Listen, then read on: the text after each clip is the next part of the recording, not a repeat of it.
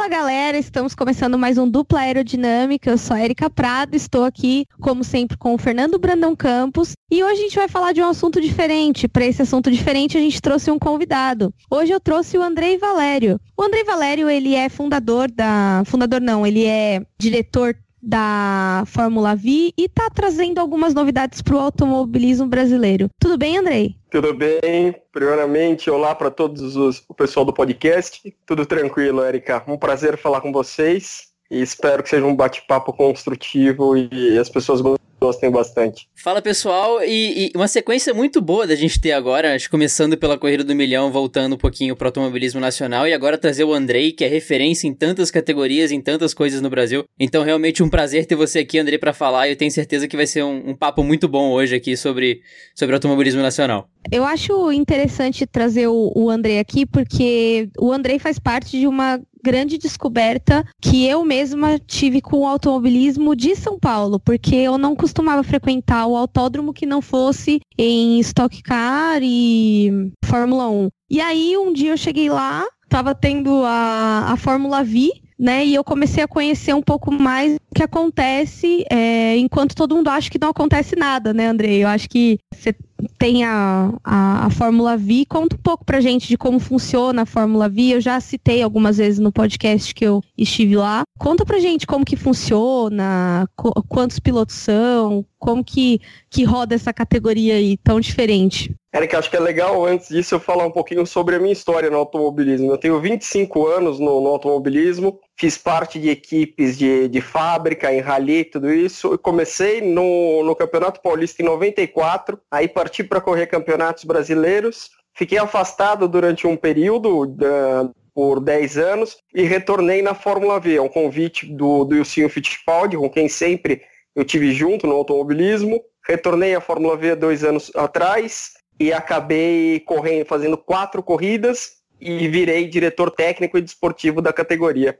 É engraçado porque a gente vem trabalhando para colocar o Fórmula para o menino que sai do kart. E não só o menino que sai do kart, né? Para aqueles que tiverem interesse também em conhecer um pouquinho mais de um Fórmula. É super legal que hoje a gente tem gente, mandrivers, andando de Fórmula V. E hoje nós estamos com 14 carros na categoria e a cada corrida que passa vem crescendo cada vez mais. E, e é aquilo que você falou, as pessoas até se assustam quando olham assim e falam: existe mundo fora da, da Stock Car, existe mundo fora do, do Campeonato Brasileiro? Existe, e pelo Brasil inteiro a gente tem campeonatos regionais que são fortes e principalmente no Sul, que revelam grandes talentos. Me passa muita impressão que a atmosfera que tem em torno dessas categorias, o que a Erika já me passou da Fórmula V também, o que eu pude ver, é que é uma categoria que se abraça muito, né? O nicho do automobilismo ele já é muito unido. A gente já traz muitas pessoas e já integra muito, mas a galera que participa desses eventos, a galera que vai para esse tipo de categoria, tem ainda mais essa, essa parada de se abraçar e de se trazer para perto, né?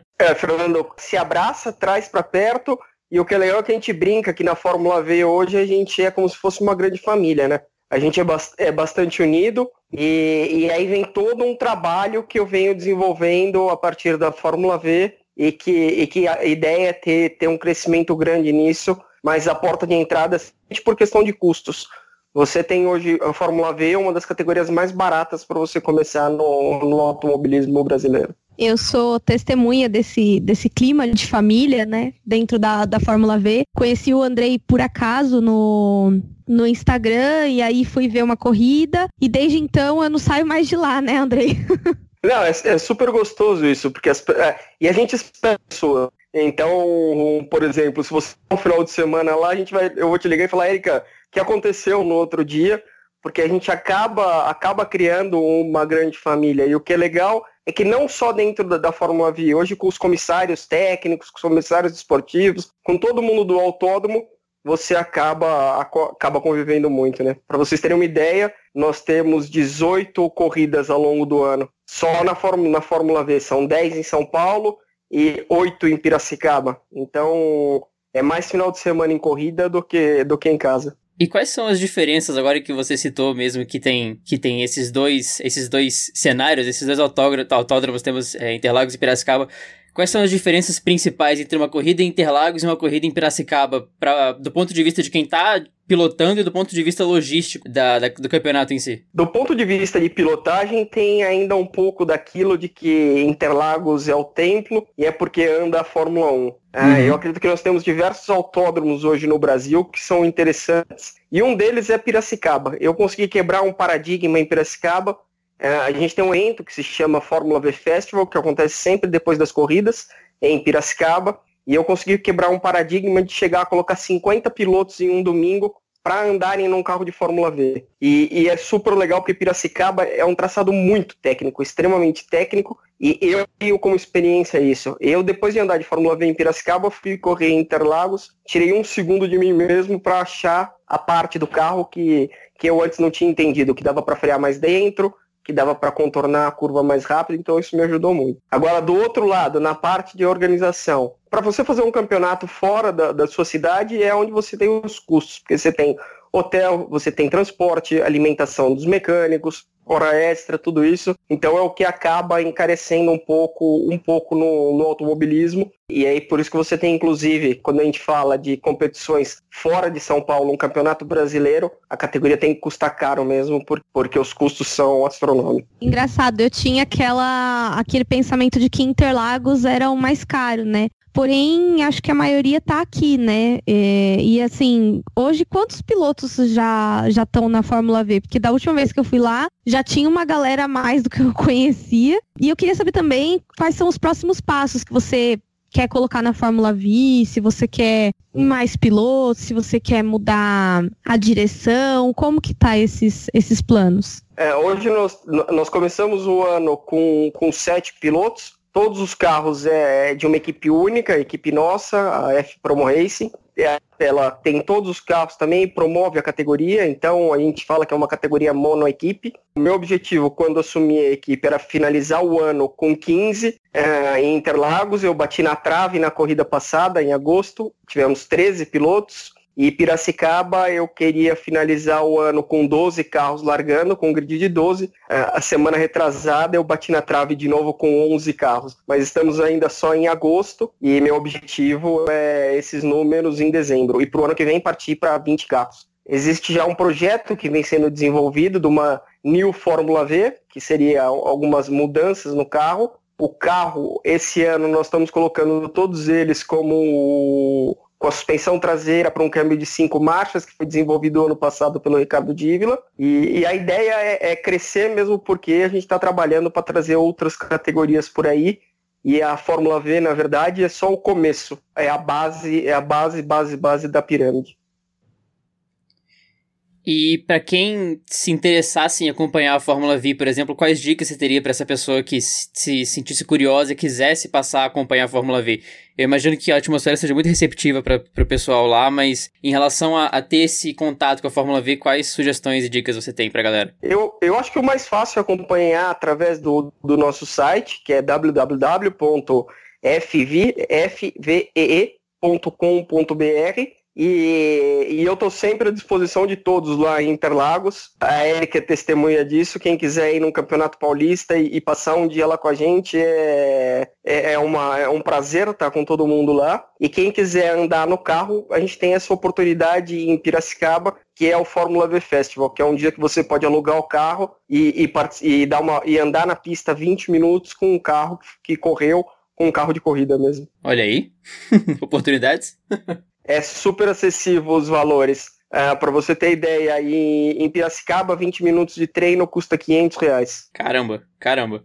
Realmente. Não, e é uma coisa que, você, que a gente não vê, né? É, costuma ser tão caro. Hoje, uma volta rápida em qualquer categoria custa bem mais que isso e muitas vezes nem é você pilotando, né? Então, por aí vocês podem ter uma base. Inclusive, quem estiver ouvindo e, e se interessar, é, a Fórmula V também tá no Instagram. Depois a gente vai deixar o, os contatos aí do pessoal da Fórmula V. Andrei, você é, eu acompanho muito você nas redes sociais, até a gente fez uma, uma amizade. Você tá com alguns projetos novos aí pro, pro automobilismo até o final desse ano, né? Fiquei. É, você comentou do Endurance, que você quer participar na etapa de dezembro. É, a gente, a gente tá com. Eu tô com uma. Além da Fórmula V, eu tenho hoje mais, mais dois projetos, né? Um deles é a Fórmula 4, que a gente já eu explico daqui a pouquinho mais. Equipe de, de endurance, que é a V Motorsports. Na equipe de endurance, a gente começou o ano com um projeto de um carro é, sendo desenhado por uma faculdade, dentro de uma faculdade. Eu acho que a gente tem que dar oportunidade para as pessoas novas chegarem no automobilismo e isso a gente não vê hoje. Então a Fórmula V é uma parte disso, para trazer novos pilotos. A gente abriu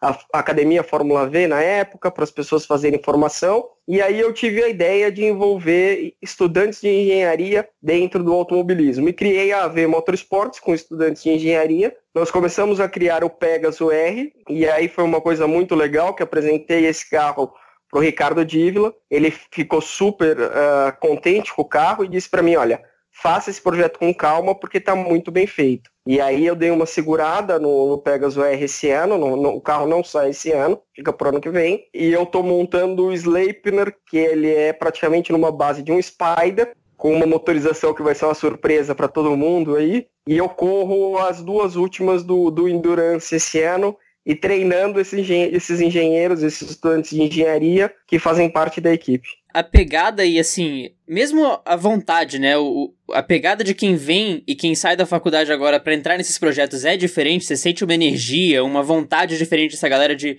não só aprender, mas botar o conhecimento na prática e participar mais ativamente do projeto? Eu acompanho muito, Fernando, a Europa, né? Porque eu tenho hoje uma empresa na Europa que acabei de transformar numa equipe de competição para levar pilotos do Brasil para a Europa. E, e, você vê que hoje está explodindo uma coisa lá em universidades que é curso de formação de engenheiro automobilístico para pista. E a gente não tem isso no Brasil. E conversando com alguns estudantes de engenharia, você vê a paixão que ele tem pelo carro e são poucas as faculdades que mostram isso do automobilismo. É super engraçado porque vem com uma formação de engenharia, com uma mentalidade, e a hora que você começa a conversar, como eu começo a conversar com eles, com 25 anos de pista, 25 anos ali vendo as coisas acontecerem, a gente acaba tendo algumas, algumas coisas tipo assim, mas será que isso vai dar certo? Eu tenho que explicar, não, há 25 anos isso dá certo, entendeu? Então é muito, é muito engraçado isso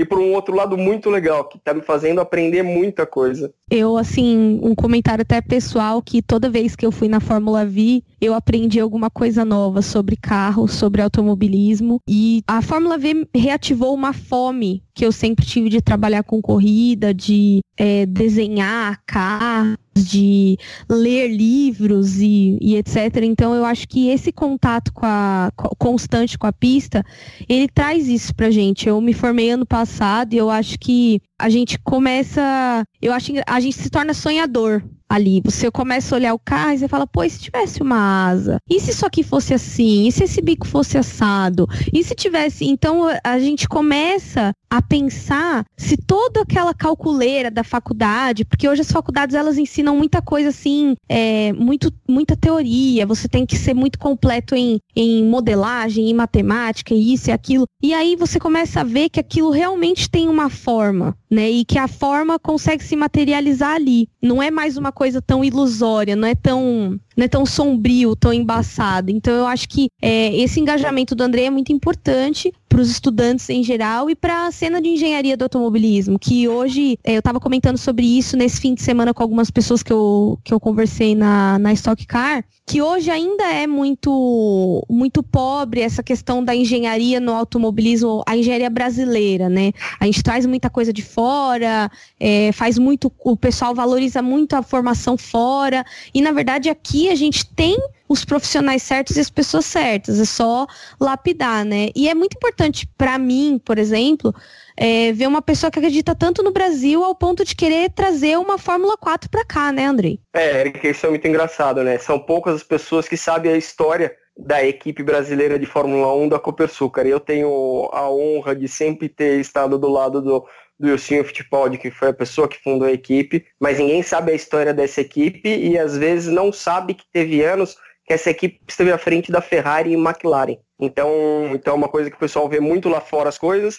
e não, e não olham a, aqui do Brasil. Hoje a gente está com esse projeto de estar tá trazendo a Fórmula 4 para o Brasil, não é, não é um projeto fácil, é uma coisa que, que tem demandado muito tempo e a gente vem trabalhando muito para acontecer, porque é um investimento alto e a gente está num momento no país de, de política controversa, de financeiramente as empresas em dificuldade. Então é um projeto que a gente vem trabalhando bastante forte e não adianta fazer uma categoria para ficar um ano. A gente vem fazendo uma categoria com uma base sólida para você para você tocar ela por vários anos. E qual é qual seria assim o cenário ideal de você falar assim, ok, com essa base aqui eu tenho certeza que esse projeto está na melhor situação possível para ele decolar, assim, qual é o, o objetivo, primeiro objetivo palpável para você ter uma estrutura boa para tocar uma Fórmula 4 no Brasil? Hoje que trazer a Fórmula 4 para o Brasil, a gente tem que ter no mínimo 12 pilotos e um apoio de, de 6 milhões de, de patrocinadores. E aí é o, que, é o que eu costumo brincar com o pessoal. Hoje, dois carros e uma, equipe, uma única equipe de Stock Car custa 7 milhões.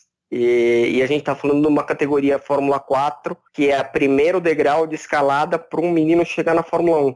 Nossa categoria vai dar direito a, a esse menino fazer 12 pontos para a superlicença, os carros são homologados FIA, então nenhum dos valores são absurdos e tem hora que eu olho comparado a nossa maior categoria no Brasil, que é Stock Car, eu acho que nossos custos são, são baixos e, e pequenos. Pessoal, quem quiser colaborar com essa, quem tiver, se alguém aí que estiver ouvindo tiver uma empresa, e quiser patrocinar, é possível isso, ou, ou Andrei? A gente nunca sabe onde está chegando o nosso podcast, né?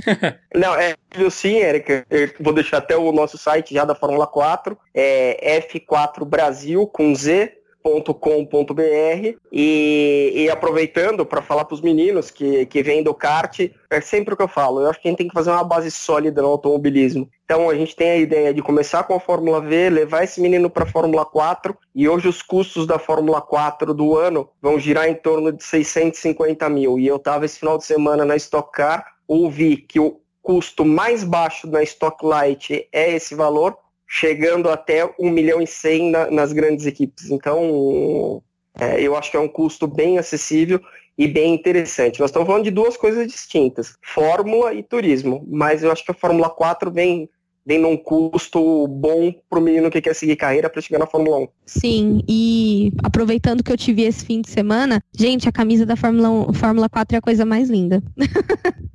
eu vi o Andrei e o Flávio no autódromo, eles estavam com a camisa já da Fórmula 4. E, cara, eu vejo que o automobilismo hoje, em geral, ele é as pequenas coisas é aquela camiseta que todo mundo gosta de usar, é aquele clima, é o cheiro do autódromo, é a energia que aquele lugar tem, é a troca que as pessoas passam ali dentro. Então eu acho que quanto mais categorias a gente conseguir apoiar e trazer para o Brasil, é que nem eu falo, apoiem o automobilismo nacional. Eu falei isso aqui no podcast sobre Stock Car e falo de novo. Pague para ver uma corrida, vá numa corrida de arquibancada de graça, sabe, é, participar, eu acho que é muito importante. E uma pessoa que nem você, Andrei, que a gente tem aqui, pô, isso é um, um patrimônio do automobilismo, digamos assim, porque você comentou do, do Wilson Fittipaldi, eu comentei com meu pai que frequentava a Fórmula V, que o Wilson Fittipaldi sempre estava lá.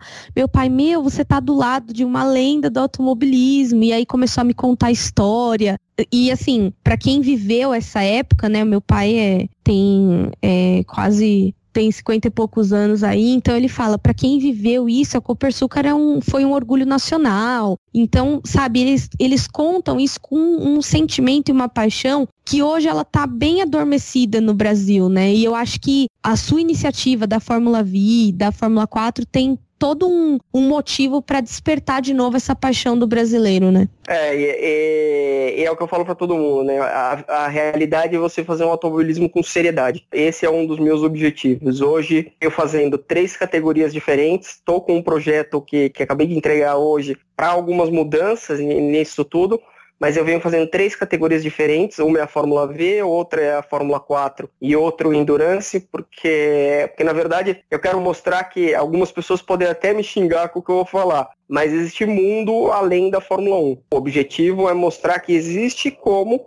não são todos os pilotos que vão chegar na Fórmula 1, porque isso é impossível, e eu brinquei outro dia com o pai de um piloto. Você tem 16 milhões para investir no seu filho para chegar até lá? Se tiver, você pode acreditar que ele vai chegar perto. Agora, se não tiver, vai, vai ser bastante difícil, ele vai ficar perdido pelo caminho como outros ficaram.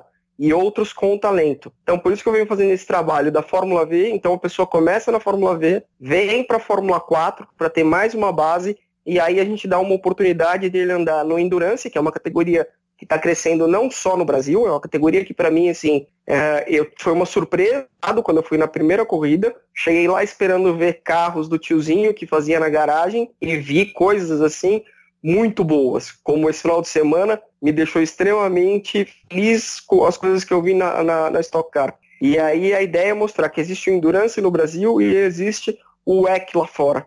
Não teve a chance de chegar no, numa Fórmula 1, mas você vê pilotos como Bruno Senna, que está na WEC, você vê o de Graça, que bateu na porta da Fórmula 1, voltou e hoje está em outra categoria. Você vê na Stock Car pilotos excelentes como o Marquinho, como o Daniel, como o Ricardinho.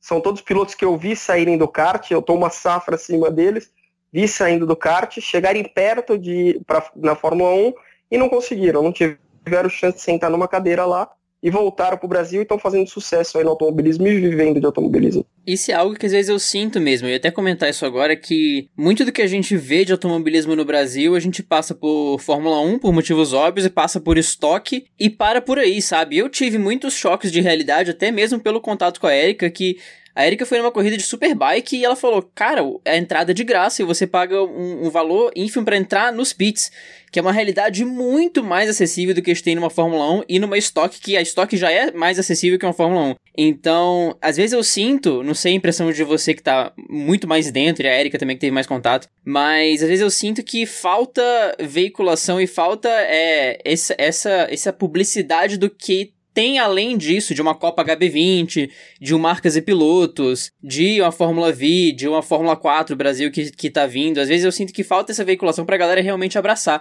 Não é nem às vezes uma falta de vontade, mas sim uma falta de conhecimento. E até um pouco do que a gente tá querendo fazer aqui é mostrar que essa realidade também existe. Mas a impressão que passa às vezes é que as pessoas realmente não sabem, não conhecem esse caminho e não conhecem esse, essas categorias. É, exatamente, né? Nós vivemos no mundo do futebol. E Sim. o, Brasil, o, Bra o Brasil é esse é o esporte principal. E você fala, é difícil quando você pega um automobilismo que você tem para se fazer uma categoria gira em torno não, é, de 12 milhões o ano para você organizar as corridas pelo, pelo Brasil todo. E aí você pega uma produção de TV, para você fazer uma produção de TV para um Stock Car passar numa TV, por exemplo, só para fazer a parte de geração de imagens por corrida, gente está falando algo em torno de 200 mil reais por final de semana. Então você tem números que, que são assim gigantescos e que, e que precisam sair de algum lugar. E aí é difícil quando você não tem público, né? Então me deixa extremamente feliz e, e o que eu assisti esse final de semana na Stock Car. De ver a estrutura das equipes, assim, de box que eu estava sentado, que não deixava nada desejado, um box você assiste a corrida dentro de uma Fórmula 1, entendeu? Então, isso me deixa extremamente feliz em ver essas coisas no Brasil. Mas, infelizmente, existe realmente essa falta de divulgação. As pessoas não sabem que existe um campeonato paulista que é de graça para ir assistir. E você olha na arquibancada, não tem uma pessoa.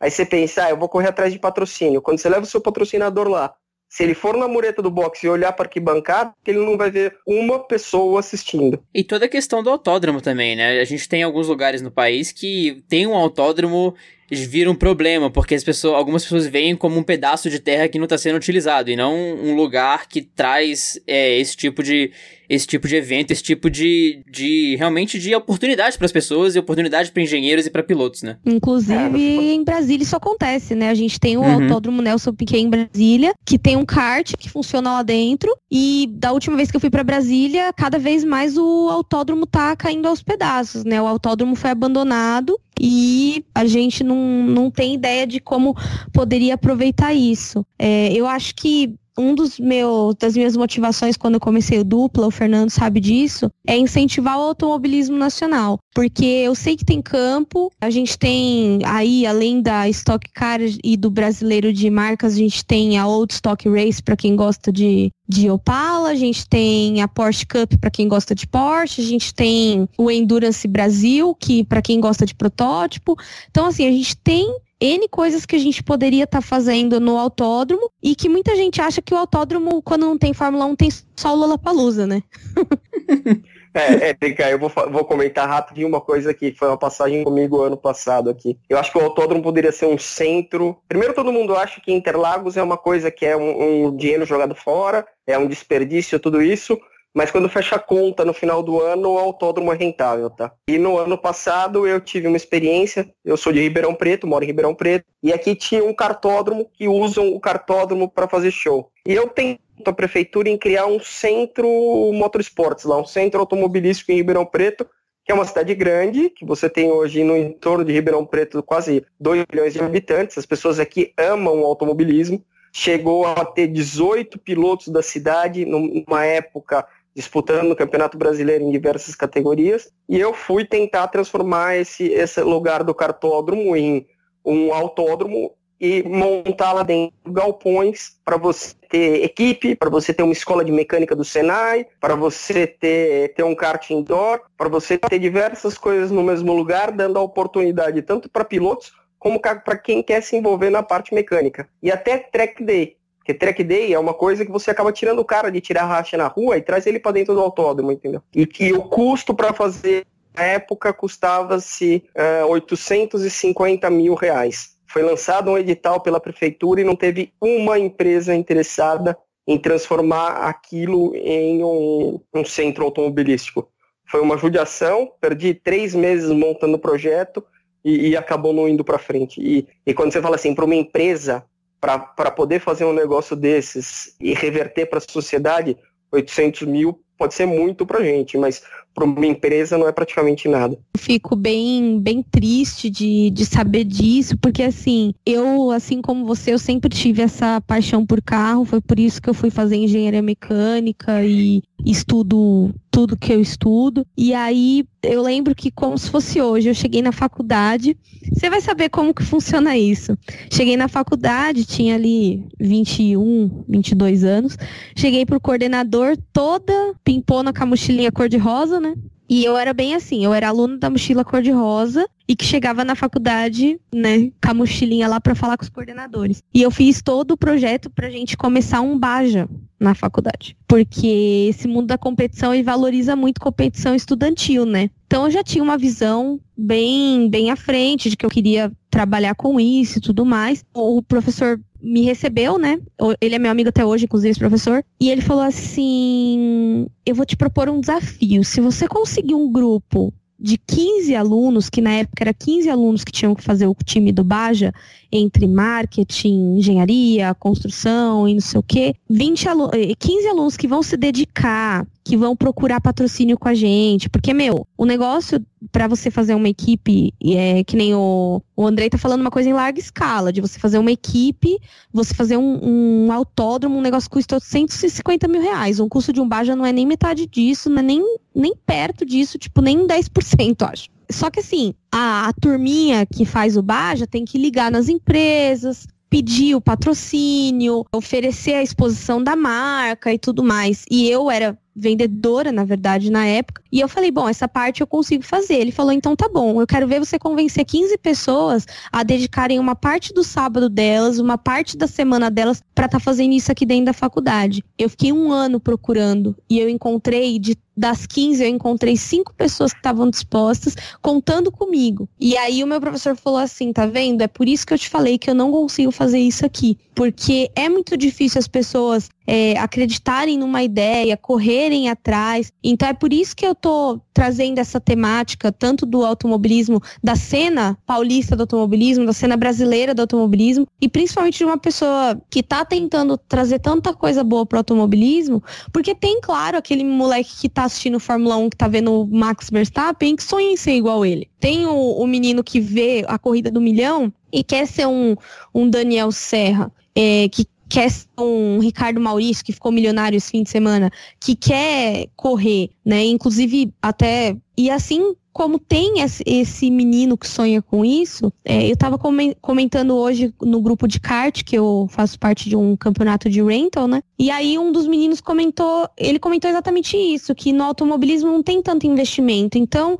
quem investe, investe e tem pouco retorno, justamente porque o, o pessoal vê tudo como gasto, como muito caro, como inalcançável, não enxerga o potencial que aquilo tem. É, Erika, só fazer um parênteses aí, o Ricardinho não ficou milionário, porque o dinheiro é dividido entre a equipe. a corrida é do milhão, mas o dinheiro é dividido entre todos da equipe, entre o carro, tudo isso. Eles deveriam aumentar a corrida do milhão inteiro foi o Valdeno que ganhou na época que valia um milhão de dólares. Essa foi a corrida do milhão que mais deu, deu dinheiro, foi essa daí. E, é, mas isso é legal porque você desperta o interesse e a vontade nas pessoas em fazer algo, em fazer alguma coisa pelo automobilismo. Que você passou no Baja, eu com 25 anos de experiência passei esse ano numa faculdade onde eu propus fazer um carro para correr um campeonato brasileiro de endurance nos moldes de um carro europeu. Na primeira reunião eu estava com 30 alunos e, e hoje a gente está montando a equipe para estrear agora dia 2 de novembro e dos 30 sobraram seis. E desses seis que sobraram, infelizmente não são todos, porque tem outro trabalho, que vão poder estar tá lá no dia, no dia 2, entendeu? Então essa é a parte mais complicada e as pessoas acreditarem que as coisas vão acontecer ontem. Não, eu venho brincando que eu venho plantando sementes e que um dia eu vou ver essas sementes dar fruto. E até um parêntese, contar um pouquinho por que, que eu voltei para o automobilismo. Minha filha monta cavalo, algo nada a ver, e quando eu caí no mercado do cavalo, no ramo do cavalo, eu acabei tomando um monte de porrada. E aí eu prometi para mim mesmo que eu ia voltar para o automobilismo para ajudar as pessoas, para que ninguém que estivesse no automobilismo passasse por aquilo que eu tinha passado no hipismo. E, e é esse trabalho que eu venho fazendo. É isso aí, eu fico muito feliz de ter da vida ter me feito cruzar com uma pessoa como você, né? A gente até estava comentando esse fim de semana lá na, na sala de imprensa da, da Stock Car que as, as vidas que se cruzam no, no autódromo dificilmente se separam dela, né? É, se separam dele e aquilo ali vira um casamento. Tanto que quando a gente se viu, o que, que você falou para mim? Mas você também não sai daqui, hein? e é isso, a gente acaba casando com aquilo ali e respirando aquilo, vivendo. O Fernando sabe o quanto, quanto tempo eu perco no. Perco não, né? Quanto tempo de vida eu ganho no autódromo, que eu sempre volto muito mais animada do que eu tava. Às vezes eu tô até meio chateada, aconteceu alguma coisa durante a semana, eu vou no autódromo, renova a bateria. E, e, o Fernando tem também tido essa, essa ansiedade por viver um pouco mais disso também aqui quando tá aqui em São Paulo, justamente para estar tá vivendo isso que você falou, né? E pra gente estar tá passando para as pessoas aquilo que a gente ter essa troca de experiência. Eu acho isso muito válido. André, tem alguma coisa que você queira colocar a mais? É, alguma coisa que você queira pedir para os nossos ouvintes, para curtir a página, para não sei, o espaço é teu, fica à vontade. Tem, tem sim, eu vou pedir pro Fernando aparecer no autódromo. pode deixar, quando eu estiver em São Paulo, pode ter certeza que eu apareço, mas sem dúvida. Falei de você, Fernando, sábado. Falei, poxa, tá faltando o Fernando vir aqui para Interlagos, porque que vai ser uma honra te receber lá também. Então, então tá faltando, tá faltando a sua vinda. Fica aí o convite e, e uma pena que o Autódromo de Brasília não tá, não tá na ativa. Eu, eu até fiquei triste porque vai ter a corrida dia 12 de hora do mês 10 em Goiânia de Endurance. Nós não vamos conseguir estrear nessa porque mudamos algumas coisas no projeto do nosso carro para vir com surpresas e ia falar para você dar um pulo de Brasília a Goiânia que é mais perto. não, Goiânia vai virar minha casa agora para esse tipo de cobertura, porque minha, meu sonho era ter um autódromo aqui em Brasília que pudesse facilitar esse caminho pro dupla também, porque as coberturas da Erika em São Paulo são sensacionais, as experiências que ela tem aí são sensacionais, e aqui é do lado de casa, é um pulo. Mas um dia, um dia ele volta, tenho certeza que um dia ele volta, mas enquanto isso, pode contar comigo em Goiânia sempre, e em São Paulo vou, vou me fazer mais presente na, nessas categorias também, sempre que possível apareça. Muito obrigado pelo convite. obrigado a vocês. Eu queria agradecer o pessoal e dizer que, que vocês podem achar a gente no, no Instagram, hoje em dia pelo, pelo Instagram da AV Motorsports também, da Fórmula V e da Fórmula 4. E eu estou à disposição para qualquer um que queira conversar sobre automobilismo, que queira entrar nesse meio e o que eu puder ajudar, eu tô, eu tô 100% à disposição aí de vocês e de qualquer um que tenha interesse em fazer um automobilismo de maneira séria. Bom, é isso aí, gente. É, primeiramente, obrigada, Andrei, por estar participando aqui com a gente. É, pessoal, sigam as páginas aí do, do Andrei no Instagram, no Facebook. Entrem em contato caso vocês tenham interesse. É, a próxima corrida da Fórmula V é no dia 7 de setembro, né? Isso, isso. No dia 7 de setembro, a próxima corrida da Fórmula V em Interlagos. E a gente vai correr no mesmo final de semana que tem o, o Campeonato Brasileiro de Endurance e, e, o Turismo Nacional. Vai ser um final de semana de festa pro, pro automobilismo em Interlagos. É isso aí. Bom, vou é, liberar você, né?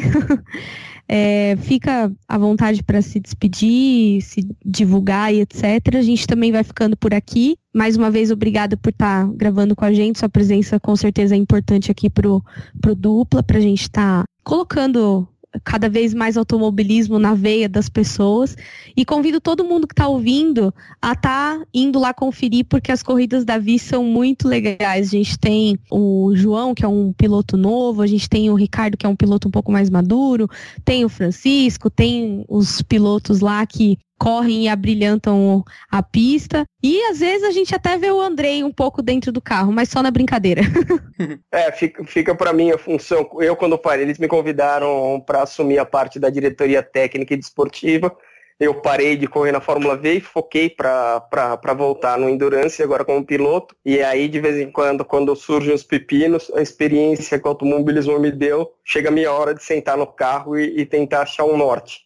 Então, então eu me divirto um pouquinho também de vez em quando lá no final de semana.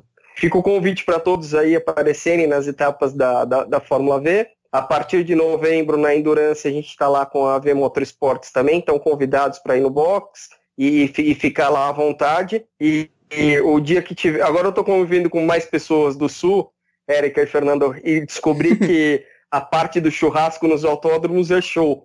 Então agora eu estou torcendo para uma, uma corrida no Sul para experimentar o churrasco do gaúcho. Temos gaúchos no nosso grupo, nos, nos, gaúchos e sulistas em geral no nosso grupo de amigos que podem atestar que esse churrasco no autódromo aí, viu, é, é, é com as forças. Ah, e, e, tem que tirar o chapéu pro trabalho que eles fazem. É, é, muito legal, é muito bonito o trabalho que é feito no sul no, pro automobilismo brasileiro. É uma coisa, Érica, que até deixo uma dica aí para vocês dois. Um dia, se puderem fazer, fazer um podcast voltado para isso, a gente tem equipes que fazem um trabalho sensacional, como a MC Tubarão, como outras lá no Sul, que são pessoas apaixonadas e loucas por automobilismo, que dão sangue, suor e a alma pelo automobilismo brasileiro. Quem sabe eu e Fernando vamos até conferir, né, Fernando? Vai que rola um churrasco. Claro, pessoalmente, por que não?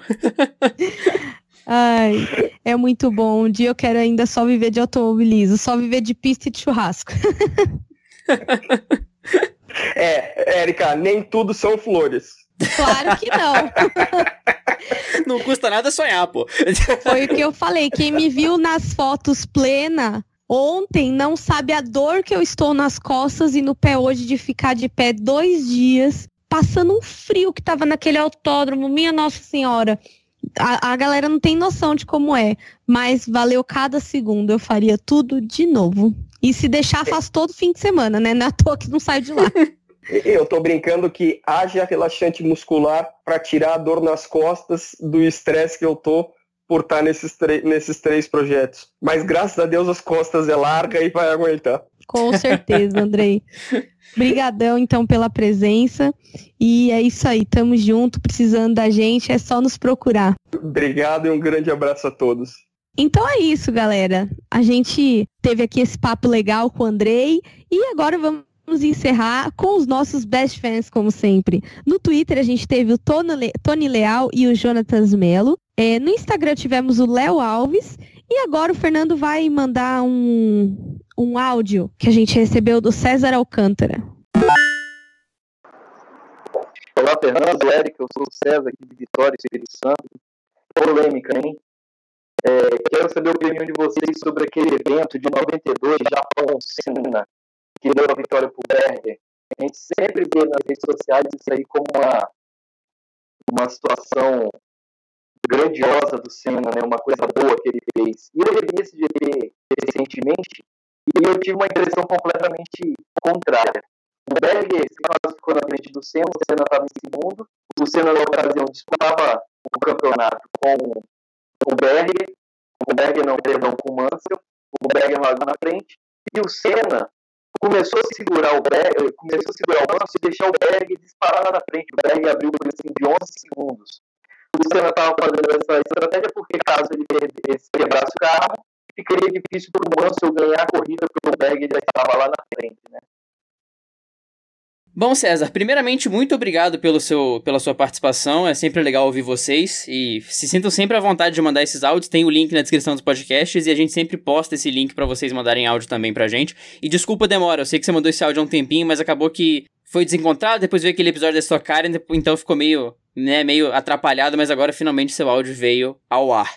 Essa questão ela é muito importante porque é um assunto delicado de se tratar, até polêmico pra gente trazer para um Best Fans, mas é uma realidade, né? Esse acontecimento do Senna com Berger, ele é bem emblemático porque ele traz dois cenários diferentes, duas visões diferentes. Primeiro você tem a visão de quem é muito fã do Senna, que vê essa atitude como uma atitude louvável de um herói que quis enaltecer o companheiro de equipe, por isso ele deixou o Berger ganhar por livre e espontânea vontade. E você tem pessoas que não trazem uma visão tão é, romântica e tão apegada ao Senna assim, que vem como uma atitude que veio da equipe e a equipe pediu pro Berger passar e ao mesmo tempo foi uma visão estratégica durante a corrida para justamente o cenário que você colocou. Então nós temos dois cenários opostos. Eu sou da teoria, e lembrando que talvez eu tenha uma visão um pouco mais imparcial disso por ter nascido na era pós-cena, então eu vejo tudo isso é, com o VT, eu vejo tudo isso depois fora do contexto da época, então eu não tenho esse apego, esse romanticismo todo. Eu reconheço todo o talento dele, eu reconheço a importância que ele teve monumental para a Fórmula 1 no, no, país, mas eu, eu considero que é uma visão um pouco diferente justamente por isso, né? Justamente por ter nascido na era pós-cena. E eu sou da visão que realmente esse acontecimento, em certas situações, ele é um pouco tirado fora de, de dimensão. Justamente por esses dois cenários que a gente tem. Primeiro, uma visão estratégica no sentido do contexto da corrida que você trouxe. E muitos dos relatos que a gente escuta da própria equipe é, de não ter sido uma manobra que foi feita com tanta boa vontade assim e, e nada que ficou em bons tons para os dois, segundo alguns relatos. Lógico, a gente não tem nenhuma história oficial que a gente possa comprovar que essa foi a realidade, mas alguns relatos dizem que não ficou uma situação muito confortável para ele para deixar passar, nem para o Berger que não queria ganhar dessa forma, porque praticamente deram a vitória para ele quando na verdade ele queria ganhar essa vitória, essa, queria ganhar essa corrida na pista. Então, a minha opinião é muito mais realista diante disso, né? Que não foi um acontecimento que deixou todo mundo muito confortável, nem que foi tão positivo assim. Então, eu considero, eu acho que eu sou do seu, do seu ponto de vista, que não não romântico, não deixando isso tão romântico e tão heróico assim, talvez não tenha sido o melhor das decisões e melhor dos cenários pros dois, pros três, né? pro Berger, pro Senna e pra equipe naquela situação. É, na minha opinião, assim, eu acho que a Fórmula 1 é um esporte de equipes, né? Então eu acho que sim, a equipe pode ter, ter pedido para ele para ele fazer isso. Não romantizo o ato, até porque eu acho que tem um lado meu que acredita na no coleguismo, na amizade e tudo mais, mas a gente sabe que no automobilismo o negócio é um pouco mais embaixo, né? Então eu acredito que assim, é, ele tem assim deixado passar por uma por uma questão da equipe também, mas ele podia ser aquele cara que fala, ó, se você quiser que ele passe para manda por cima, entendeu? Então, assim, eu acho que ali tem 50% de bom caráter do Senna e 50% de ordem de equipe, né? Então, esses dois fatores se juntaram e trouxeram essa, essa cena que hoje é tida como uma das cenas mais bonitas do Senna, né? Eu acho que o Senna também é humano, né, era humano. Então eu acho que tem muitas coisas assim dele que a gente é, a gente tem um momento de empatia, assim. Eu acho que na posição dele, não sei se eu deixaria passar. Então eu acho acho bem importante a gente é, pontuar isso. Agradeço ao César pelo áudio e fica a reflexão para todo mundo. O que você faria se você fosse o Senna nesse dia e a equipe falasse para você deixar o Senna passar, o Berger passar? Tan, tan, tan. e é isso aí, pessoal. A gente fica por aqui. Obrigada a todos que nos ouviram. Para encontrar o Dupla Aerodinâmica nas redes sociais, arroba Aerodinâmica no Instagram, no Twitter e Dupla Aerodinâmica no Facebook. E, e para me encontrar nas minhas redes sociais, é, pessoais, arroba no Instagram e arroba no Twitter. Pode me chamar, pode mandar mensagem, estou sempre à disposição de vocês. Um abraço e até o GP da Bélgica. Para vocês me encontrarem no Twitter, arroba FBrandoncampos, no Instagram também FBrandoncampos, além dos pitacos que eu dou nas redes sociais do Dupla com a Érica. Se você, querido amigo, está nos escutando pelo Apple Podcast, não deixe de deixar sua... Essa frase vai ficar emblemática já. Não deixe de deixar sua recomendação e suas cinco estrelinhas de recomendação no aplicativo. Também no Facebook dá para recomendar. E se inscrevam nas suas plataformas, porque a sua inscrição nas plataformas é sempre muito positiva para nós. Se quiser ser como o César e mandar mensagem de áudio, tem o link nas descrições e também a gente twitta esse link de vez em quando. E até o GP da Bélgica, galera. Um abração para todo mundo e até lá!